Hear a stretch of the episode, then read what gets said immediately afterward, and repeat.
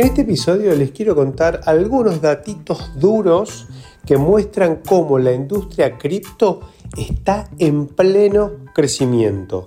Datos duros de, usuarios, datos duros de eh, hash rate en el caso de Bitcoin y datos duros de desarrolladores, es, decir, de la gente que está innovando y trabajando todos los días en esta industria. Bienvenidos y bienvenidas a un nuevo episodio de Bitcoin para todas y todos. El contenido compartido en este espacio de comunicación es educativo. En ningún caso representa asesoramiento financiero. Desde Bitcoin para Todos promovemos la participación activa de este nuevo espacio de creación de valor y aprendizaje. Buscamos facilitar el acceso a herramientas conceptuales y metodológicas para una toma de decisiones autónoma y responsable.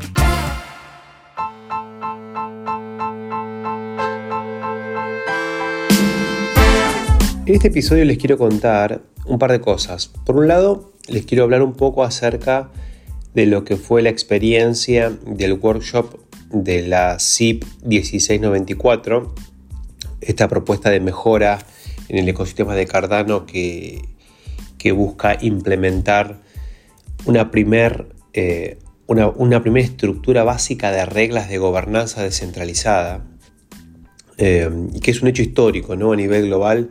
Esta, mm, es la, es la primera red que va a estar experimentando un cambio en sus reglas de gobierno e implementando una forma de gobierno descentralizada, siendo la tercer eh, network más importante del planeta, ¿no? Eh, realmente lo que está sucediendo es muy importante. Y dentro de la iniciativa promovida por la comunidad eh, latina de Cardano, la Latin Cardano Community, Ah, en Puerto Madryn eh, hoy tuve el gusto de llevar adelante uno de los workshops. Eh, entiendo que unos alrededor de 15 workshops que se fueron dando y todavía se siguen dando en diferentes localidades de Argentina y de Latinoamérica, e incluso en México hubo varios. Y la idea es que en cada uno de estos workshops eh, se pueda discutir esta propuesta de, gobernanza que fue elevada por IOG y que está siendo considerada por toda la comunidad Cardano. La idea de, la agrupación de la, TAM Cardano Community es la de generar una voz de peso a nivel latinoamericano, dado que esta discusión en principio se está llevando más en países centrales, en relación a lo que tiene que ver con las comunidades y los entes de decisión más importantes alrededor de la comunidad Cardano, que todavía está bastante centralizada, ¿no? Entonces nada, tuvimos una, jornada linda, interesante. Em, lo primero que me doy cuenta es eh, que, bueno, más que, más que una consulta acerca de, la, mejora, termina siendo un workshop donde, donde bueno, tengo la oportunidad de, seguir comunicando, de, seguir conversando con la gente acerca de lo que es Cardano, ¿no? De lo que es Cardano, de lo que son los protocolos Web3, eh, de lo que es la blockchain de lo que es nuestra filosofía. Eh, pero bueno, obviamente que más allá de toda una introducción a, Cardano, eh, discutimos un poquito acerca de este concepto del gobierno mínimo viable, ¿no? Y se charló un poco acerca de, bueno, de las ventajas, ¿no? De, ir hacia, hacia una gobernanza más transparente, más participativa, y los riesgos también, ¿no? De, de alinear intereses, de generar los incentivos adecuados. Pero bueno, lo concreto es que el encuentro estuvo lindo, estuvo, estuvo bastante bien. Lo hicimos en la Facultad San Juan Bosco, acá en la sede de, Puerto Madryn. Y, bueno, espero que se repitan estos encuentros. En Madrid la verdad que no es un punto eh, con, mucha concurrencia cripto, eh, pero, pero lo va a ser lo va a hacer y, no solamente porque yo estoy rompiendo los huevos con esto sistemáticamente, sino también porque tenemos la suerte de que el 15 de septiembre vamos a estar llevando adelante en Puerto Madryn um, uno de los eventos, una de las sedes del evento Descentralizar, que es un evento que lleva adelante la organización Bitcoin Argentina. Es un evento para, para neófitos, para gente que no conoce esta tecnología y que, bueno, es un evento que, en el cual se habla mucho de Bitcoin, pero básicamente se hablan de las herramientas de onboarding básica para que una persona pueda empezar a interactuar con todo este ecosistema, ¿no? Así que, bueno, ese es un evento que se va a estar haciendo el 15 de septiembre en Puerto Madryn, en el Hotel Rajentray. Y bueno, ahí estaremos trabajando codo a codo con la gente de Bitcoin en Argentina para, para llevarlo adelante. Pero bueno, más allá de esto que querías contarles, digamos, de que, bueno, de que finalmente pudimos llevar adelante el, workshop, una de las cosas que, me fueron surgiendo en estos días, en estas semanas, es mm, la, la, diferente apreciación que existe respecto de lo que está pasando en el mundo cripto, de los que estamos trabajando full time cripto y de los que son más observadores, ¿no? Y observadores me refiero a aquellos ajenos eh, a la, no solamente a trabajar en cripto, sino también a utilizar los protocolos de manera asidua, ¿no? de, manera, eh, no digo diaria, pero, pero frecuente. ¿no? Y, mm, y, lo que veo es la diferencia de percepción es tremenda.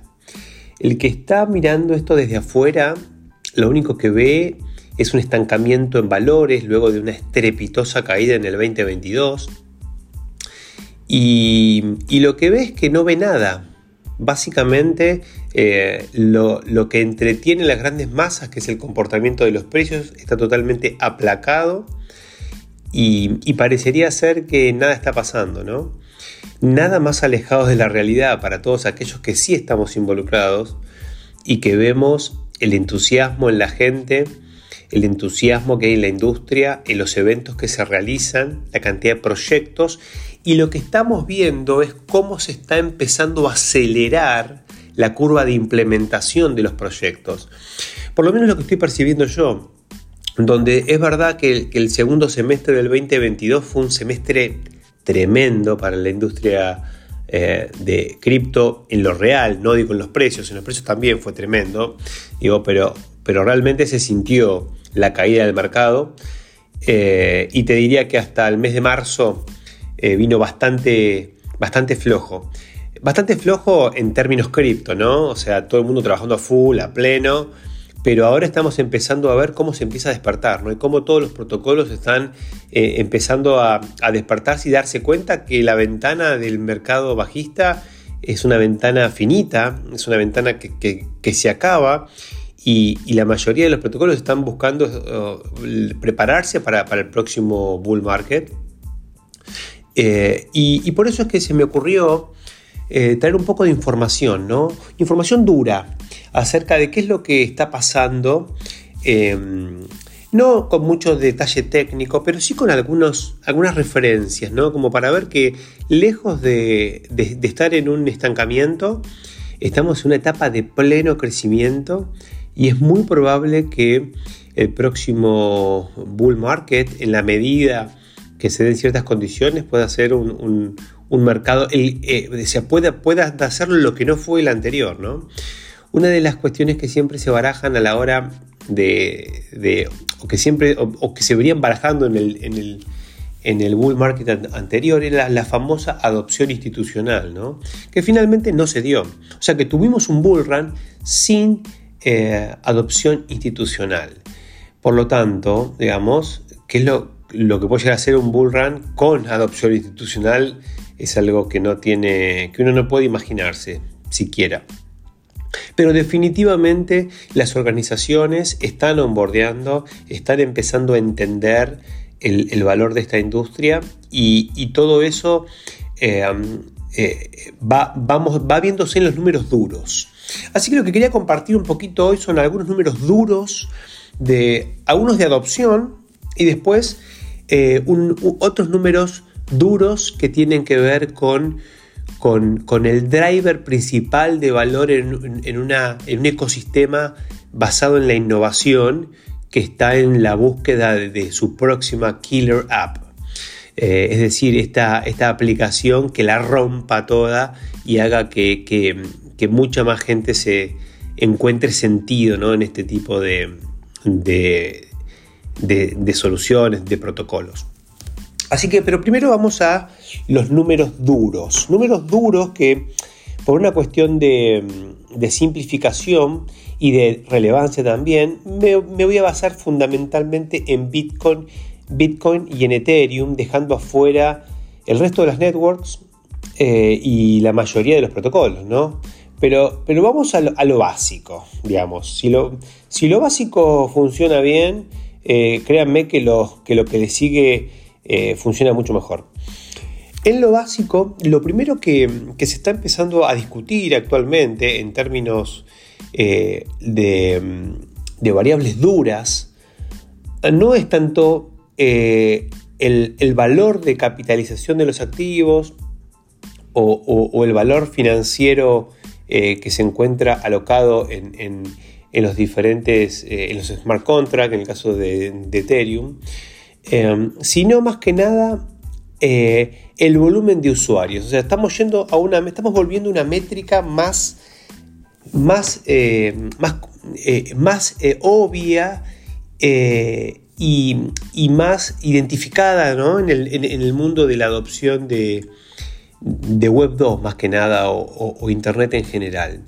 Y en relación con eso, yo lo que armé fue una pequeña comparativa muy simple de un par de métricas básicas. Y la métrica más básica de todas son las direcciones activas, es decir, aquellas wallets que tienen algún comportamiento, ¿no? que, están, eh, que están haciendo, eh, en general, transaccionando. Y lo primero que vemos es que el nivel de wallets eh, que están transaccionando, si comparamos 2019 versus 2023, esa es la comparación que voy a hacer por lo menos en esta parte de números duros. ¿Y por qué hago esa comparación 2019-2023? Porque me quiero ubicar en el mismo momento temporal ¿no? Eh, del ciclo eh, cripto. Y esto es una cuestión, es mi interpretación. Todavía creo, todavía creo, y creo que puede durar algún ciclo más, el halving de Bitcoin sigue siendo el disparador de los ciclos cripto.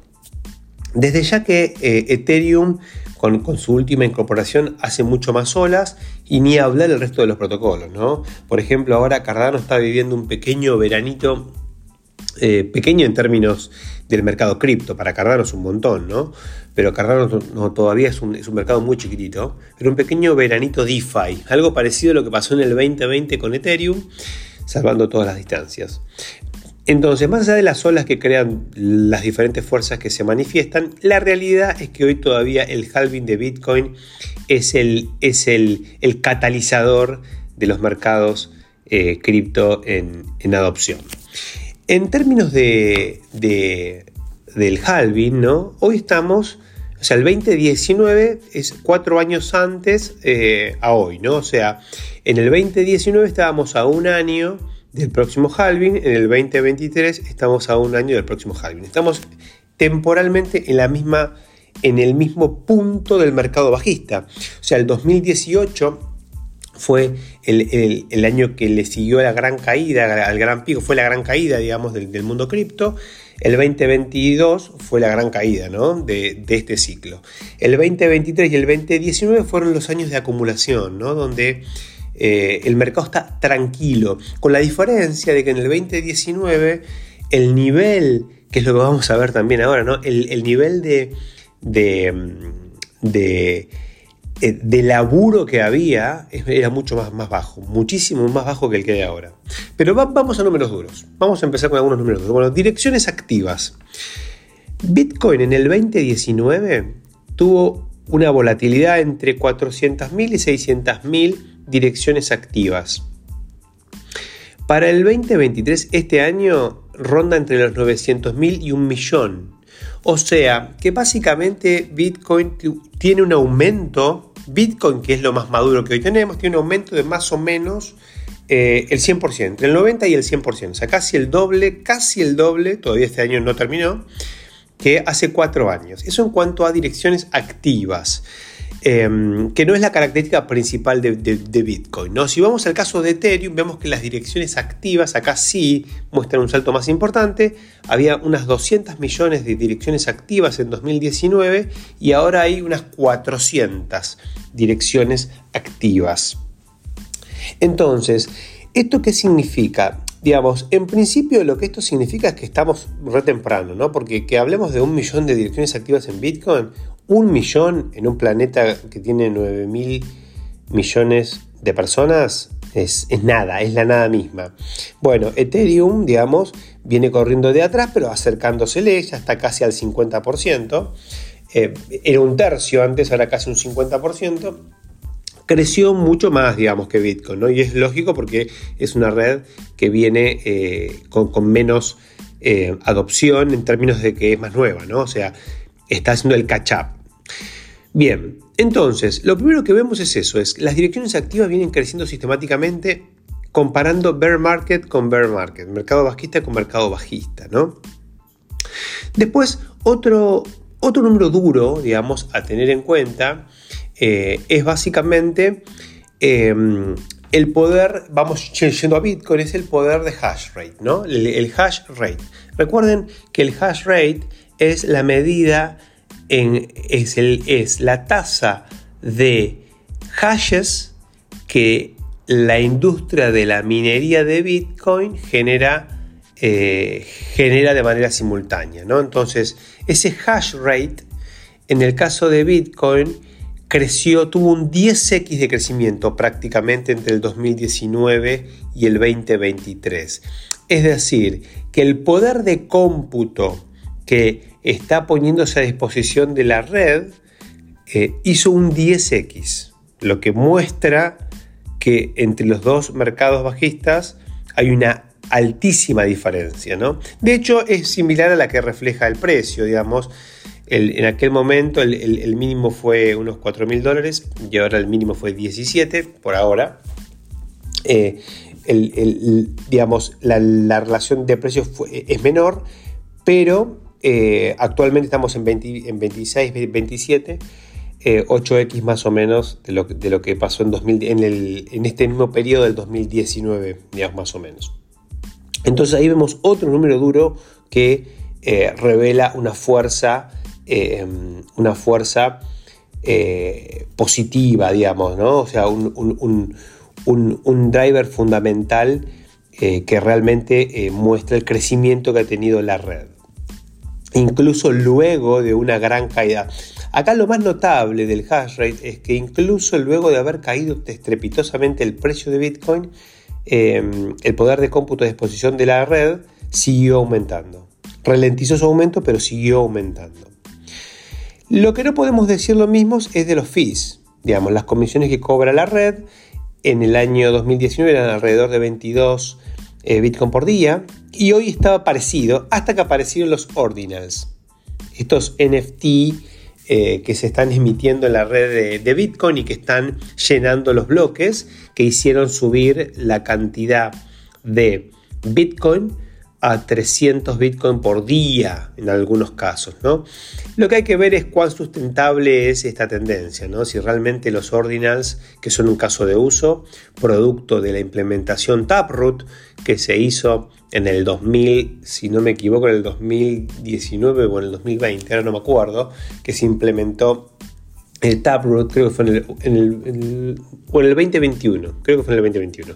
Tardaron cuatro años, desde el 2017 al 2021, en, hacer un upgrade de Bitcoin, hemos hablado de esto aquí.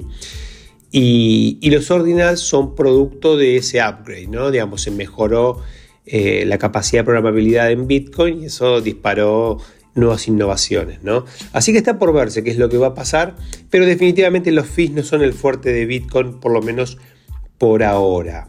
Por ahora. Ahora, si vamos al revenue de los, de los mineros, es decir, los ingresos que recibe la industria de la minería, bueno, definitivamente si creció 10x, digamos, los ingresos deben haber hecho algo parecido. Bueno, no 10x, pero sí poco más de, 5x, pasaron de 5 millones de dólares por día a 27 millones de dólares por día de, digamos, facturación de la industria, no es como el PBI, digamos, el Producto Bruto de, la industria de la minería. Viene creciendo también de manera sostenida.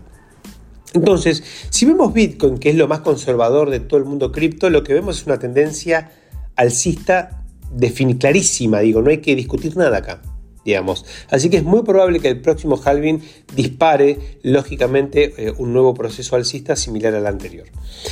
Ahora, vamos a hablar un poquito de Ethereum, digamos. Ethereum, mm, nosotros sabemos que, bueno, Ethereum, como estamos, como ya hemos, eh, como les he comentado hace un minuto, ha tenido un crecimiento en direcciones activas de 200 millones a 400 millones entre estos dos eh, periodos bajistas, lo que representa un 300% eh, de aumento. Y eh, básicamente lo que, mm, lo que representa eso es un mayor uso de la red.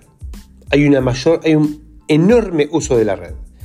Y eso actualmente, luego de la mejora eh, de Ethereum 1559 que se dio en agosto del 2021, todo aumento en el uso de la network, de la red, lo que dispara básicamente es un mayor, es un mayor pago de comisiones y como ustedes saben las comisiones desde esta mejora, eh, en lugar de repartirse a los, en su momento a los mineros y ahora a los validadores, eh, es una cantidad de Ethereum que se quema digamos, las comisiones se queman, es decir, se destruye Ether, por lo tanto se reduce la emisión.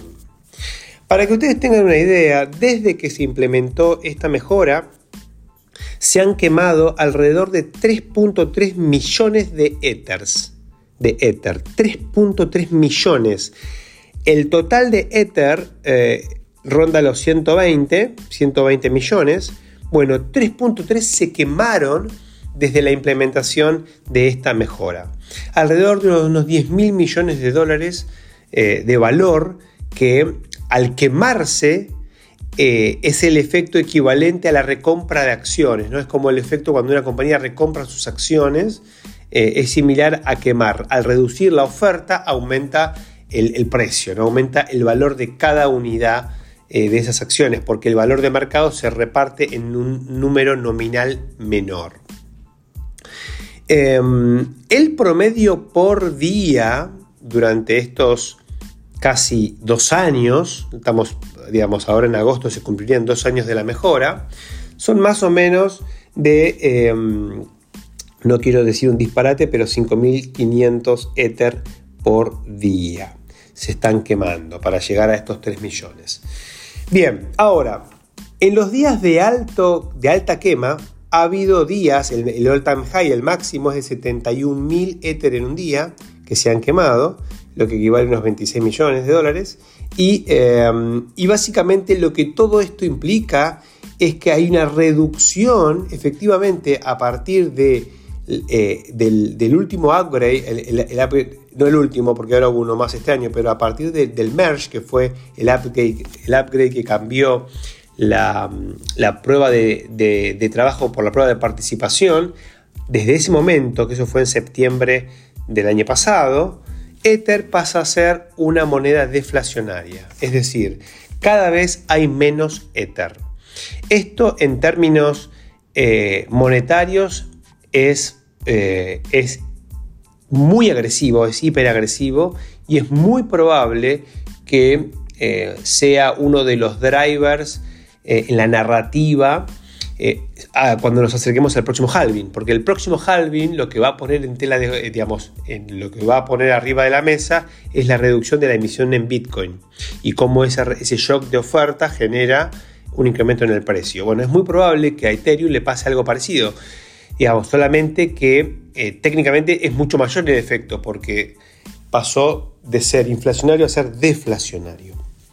Así que definitivamente que eh, las perspectivas para estos dos activos, que son los activos eh, más, más importantes desde el punto de vista de las plataformas que, la componen, eh, es, muy, es muy interesante.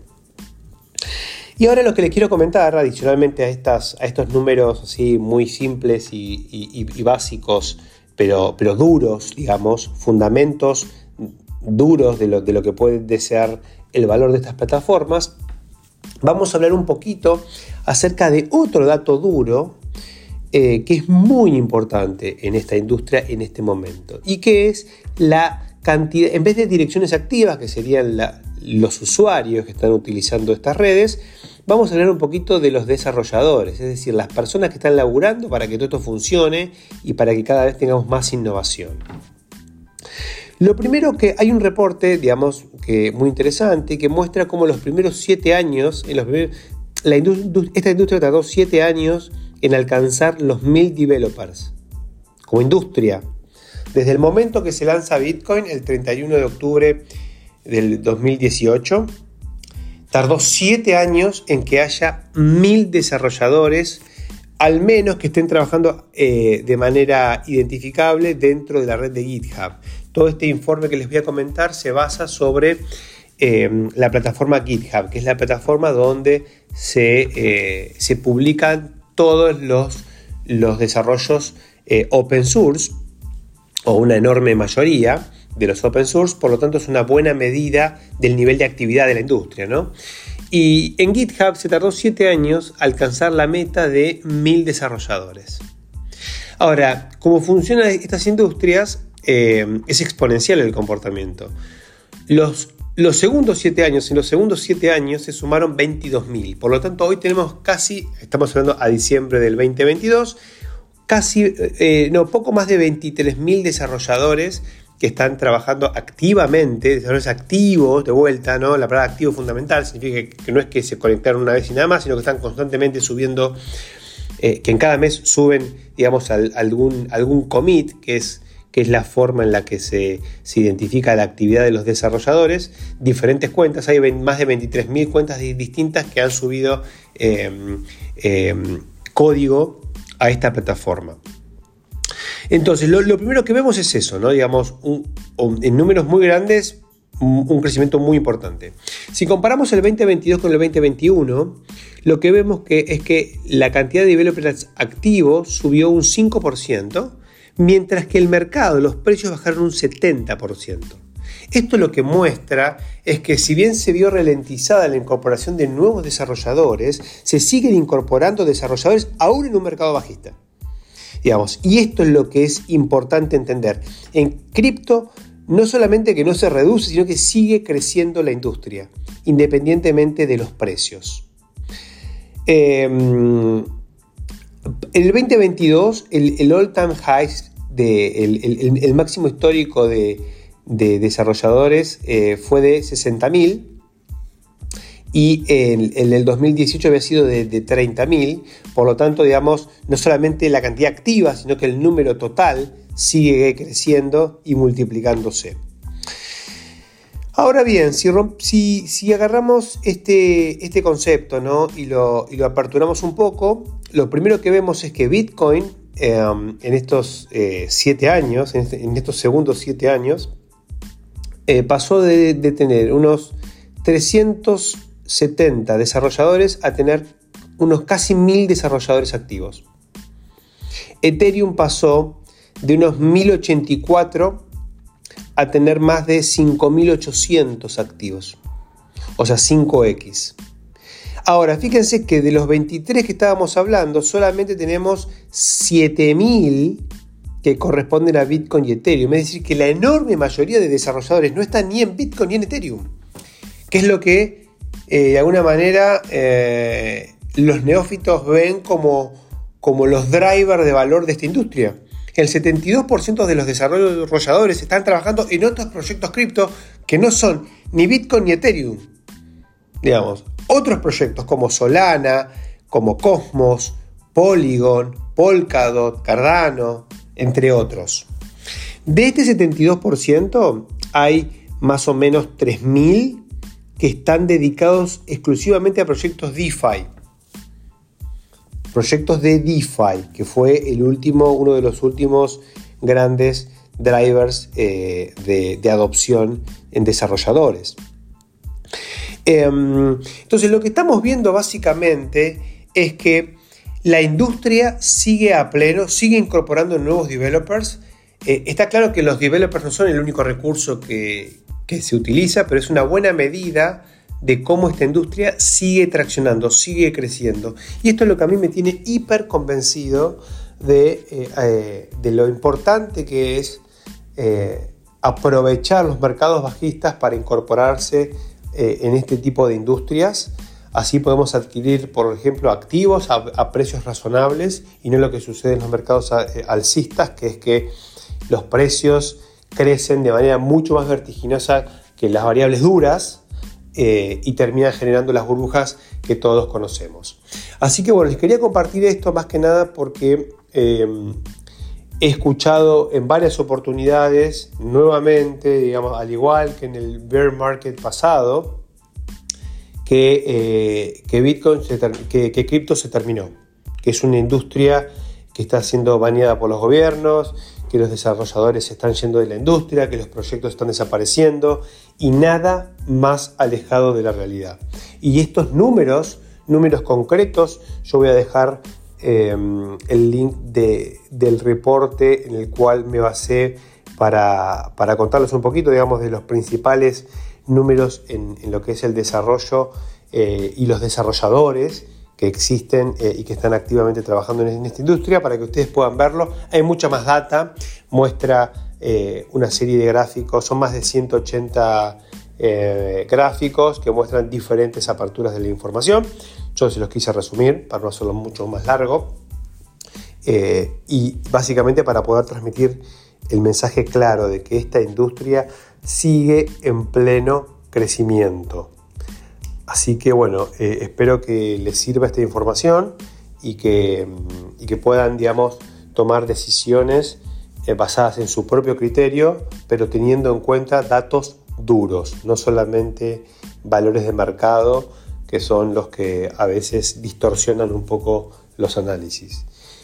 Muchas gracias, nos estamos escuchando el próximo domingo. Si te gusta el contenido, puedes seguirnos en Spotify y calificar el podcast. También puedes compartir tus episodios favoritos en las redes. Seguinos en Instagram como bitcoin-para-todos- Además puedes encontrar los links de Twitter y del grupo de Telegram en la descripción de este episodio. Nos vemos en el próximo.